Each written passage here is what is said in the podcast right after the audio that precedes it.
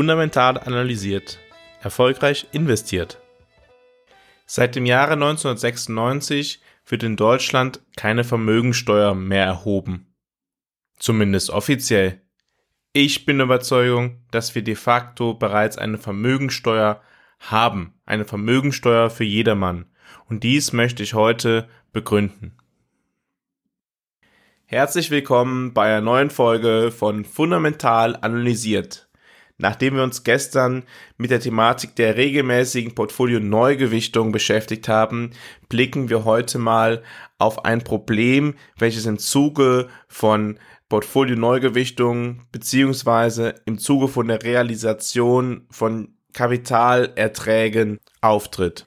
Wir werden der Frage nachgehen, ob es sich bei der Versteuerung von Kapitalerträgen eigentlich um die Besteuerung eines zusätzlichen realen Wertes, den man erworben hat, oder um eine Substanzbesteuerung handelt. Nun, viele von euch werden jetzt ein paar Fragezeichen im Kopf haben und denken, warum denn Besteuerung der Substanz? Wenn ich Kapitalerträge habe, habe ich doch mehr Geld als zuvor und mein, meine Substanz, die ich habe, die wird ja gar nicht angerührt. Es gibt ja keine Vermögensteuer. Nun, ist das wirklich so? In nominalen Werten auf jeden Fall.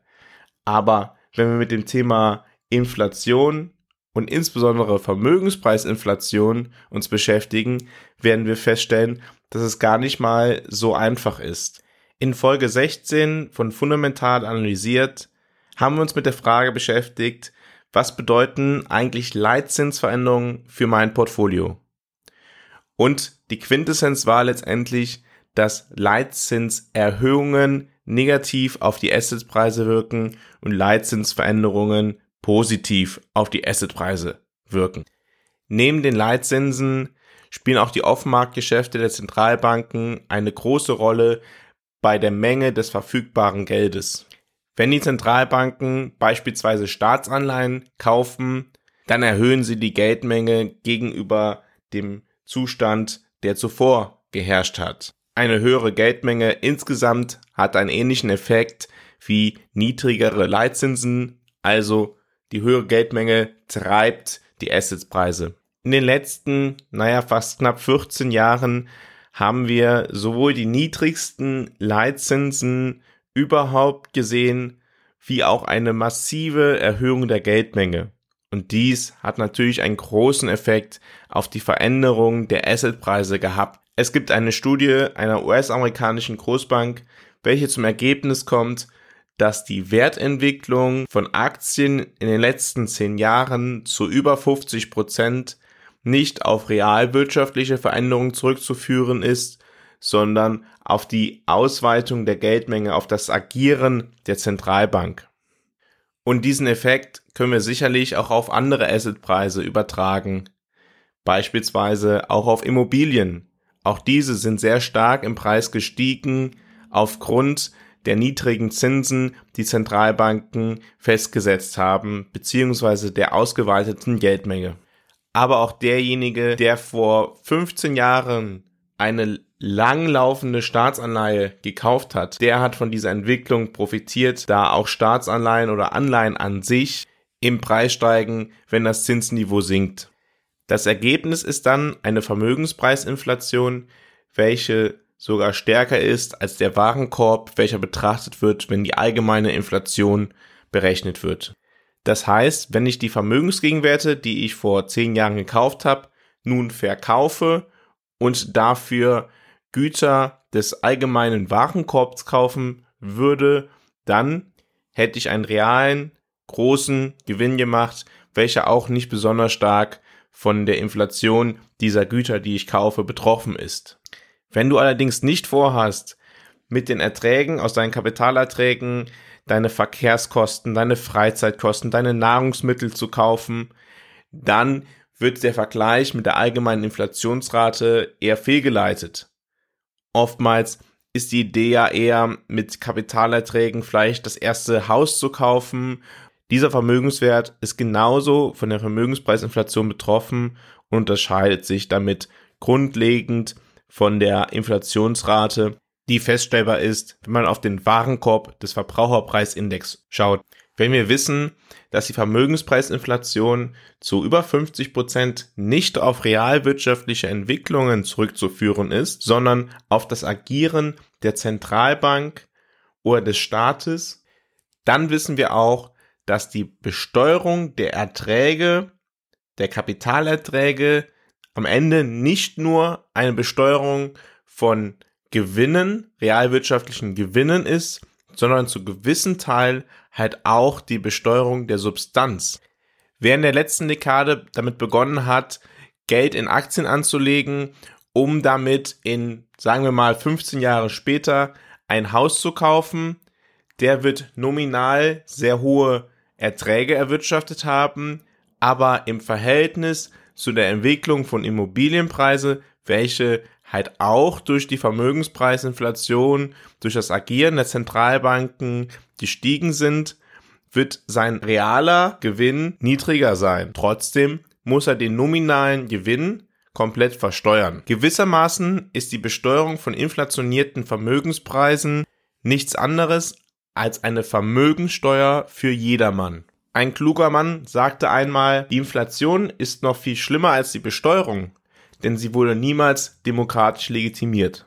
Für die eigene Portfolioaufstellung zeigt sich aber auch anhand dieses Beispiels, wie wichtig die Betrachtung der steuerlichen Grundlagen bei der eigenen Portfolioaufstellung ist. Wer beispielsweise in Immobilien investiert, kann diesem Problem entgehen, indem er die Immobilie über zehn Jahre hält, dementsprechend keine Spekulationssteuer anfällig ist. Damit möchte ich nicht allgemein zum Kauf von Immobilien raten, sondern diesen Faktor sollte man einfach bei der Portfolioaufstellung mitbedenken. Da ich weiß, dass auch der ein oder andere aus der Schweiz diesen Podcast zuhört, kann ich an dieser Stelle nur sagen, ihr seid fein raus. In der Schweiz gibt es keine Kapitalertragssteuer, sodass dieses Problem Schweizer de facto nicht betrifft. Abhängig vom jeweiligen Kanton in der Schweiz gibt es dann allerdings eine Vermögensteuer, welche allerdings Freibeträge hat und auch prozentual nicht besonders hoch ist. Wer in Österreich oder in Deutschland lebt, wird allerdings voll getroffen. In Österreich betrifft es tendenziell sogar noch mehr Leute als in Deutschland, da es in Deutschland noch einen Steuerfreibetrag von 801 Euro pro Person oder wenn man verheiratet ist, von 1602 Euro gibt und in Österreich gibt es diesen halt nicht. Sowohl in Deutschland als auch in Österreich kannst du allerdings beantragen, nicht von der Kapitalertragssteuer erfasst zu werden, sondern deine Kapitalerträge über die normale Einkommensteuer zu versteuern. Und abhängig von deinem Lohn aus der Erwerbstätigkeit könnte es Situationen geben, in denen so die Besteuerung reduziert werden würde. Eine Idee könnte jetzt sein, Kapitalerträge gar nicht zu realisieren. Allerdings, irgendwann wird man das Geld benötigen. Man hat ja Anlageziele und für diese Anlageziele möchte man das Geld ja auch nutzen.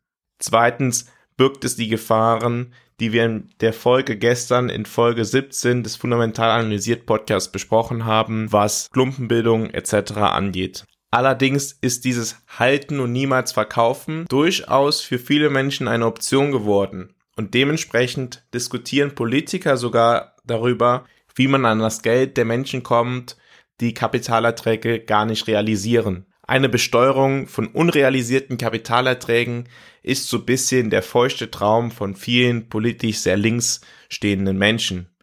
Beispielsweise die Finanzministerin der USA hat dieses Thema vor bereits anderthalb Jahren einmal als Option dargestellt und man darf gespannt sein, ob dies in Zukunft kommen wird. Wie bereits zuvor dargestellt, würde dies allerdings dazu führen, dass es dem Staat möglich ist, durch immer weitere Geldmengenausweitung, immer, weitere niedrigere Zinsen Inflation zu erzeugen, auch Inflation auf die Vermögenswerte, denen es gar kein realer Mehrertrag gegenübersteht, und diese inflationierten Werte dann jedes Jahr zu besteuern. Also eine Vermögensteuer für jedermann wirklich auch jedes Jahr durchzusetzen. Und wirklich kritisch wird es dann, wenn im Anschluss dann doch irgendwann mal wieder die Zinsen steigen, bzw. die Geldmenge reduziert wird. Weil dann sinken ja diese Assetpreise, die zuvor inflationiert wurden, im Verhältnis wieder ab. Für den Anleger, der das Ziel hat, mit seinem Geld, welches er investiert, das erste Haus zu kaufen, muss diese Entwicklung gar nicht mal so bedrohlich sein, wie man zunächst denkt. Da ja eine Zinsveränderung sowohl Einfluss auf Aktien als auch Immobilien hat. Problematisch ist es allerdings dann, wenn die Gewinne, die Nominalgewinne, die zuvor auf dem Papier bestanden, nicht realisiert wurden, besteuert wurden und es dann zu einer Wertänderung kommt und es zu einer Deflationierung der Vermögenswerte kommt. Weil umgekehrt wird der Staat nun nicht Geld zurückschießen, um den Anleger, dessen inflationierten Wert er zuvor besteuert hat, sein Vermögen wieder zurückzugeben. Aber betrachten wir es einmal positiv, noch sind wir noch nicht in der Situation, dass es zu einer Besteuerung von unrealisierten Kapitalerträgen kommt. Sind wir nicht? Naja, in Österreich sind wir es dann schon, wenn man das Land verlässt. Wenn man aus Österreich auswandert, dann kommt es zu einer Besteuerung von unrealisierten Kapitalerträgen. Das zeigt allerdings auch ein zweites Problem von der Besteuerung von unrealisierten Kapitalerträgen auf. Wenn der Staat am Ende des Jahres für meine nicht realisierten Kapitalerträge eine Steuer verlangt, dann muss ich ja auch irgendwo das Bargeld, das Cash dafür aufbringen, um diese Steuer zu begleichen. Da ich allerdings ja gar keine Gewinne realisiert habe, habe ich ja noch nicht mal Cash irgendwo rumliegen, welches es dem Staat geben könnte. Ich müsste also höhere Summen an Cash vorhalten, um etwaige Forderungen des Staates steuerlicher Art bedienen zu können. Auch das hat dann wieder Einfluss auf meine optimale Portfolioaufstellung und reduziert gegebenenfalls die zu erwartende Rendite auch über die Steuerzahlung hinaus. Ich persönlich halte ein System, wie die Schweiz es hat oder wie Großbritannien es fährt, mit der Freistellung von großen Teilen der Kapitalerträgen oder ganz Freistellung der Kapitalerträgen für richtig und eine Besteuerung der Menschen wenn sie wirklich viel Vermögen haben, halte ich dann für akzeptabel. Dies setzt auch die richtigen Anreize. Das aktuelle System oder noch viel schlimmer, eine ständige Besteuerung von unrealisierten Gewinnen führt natürlich dazu, dass der Anreiz, Risiko einzugehen und damit eine höhere Rendite zu erzielen, reduziert wird. Wohingegen das Halten von hohen Vermögen, ohne es wirklich produktiven Zwecken zuzuführen, zumindest durch die Steuer nicht beeinflusst wird. Ein System mit einer, wenn auch geringen Vermögensteuer auf sehr hohe Einkommen führt im Gegenteil sogar dazu, dass der Anreiz gesetzt wird, die eigene Mindestrendite, die man erzielen möchte, etwas zu erhöhen. Risiko und Erfolg werden am Ende nicht bestraft. Als Volkswirt finde ich es immer wieder spannend zu sehen, dass die Rahmenbedingungen und die Anreize die von staatlicher Seite oder von anderen Seiten gesetzt werden, sich im Verhalten der Menschen niederschlagen.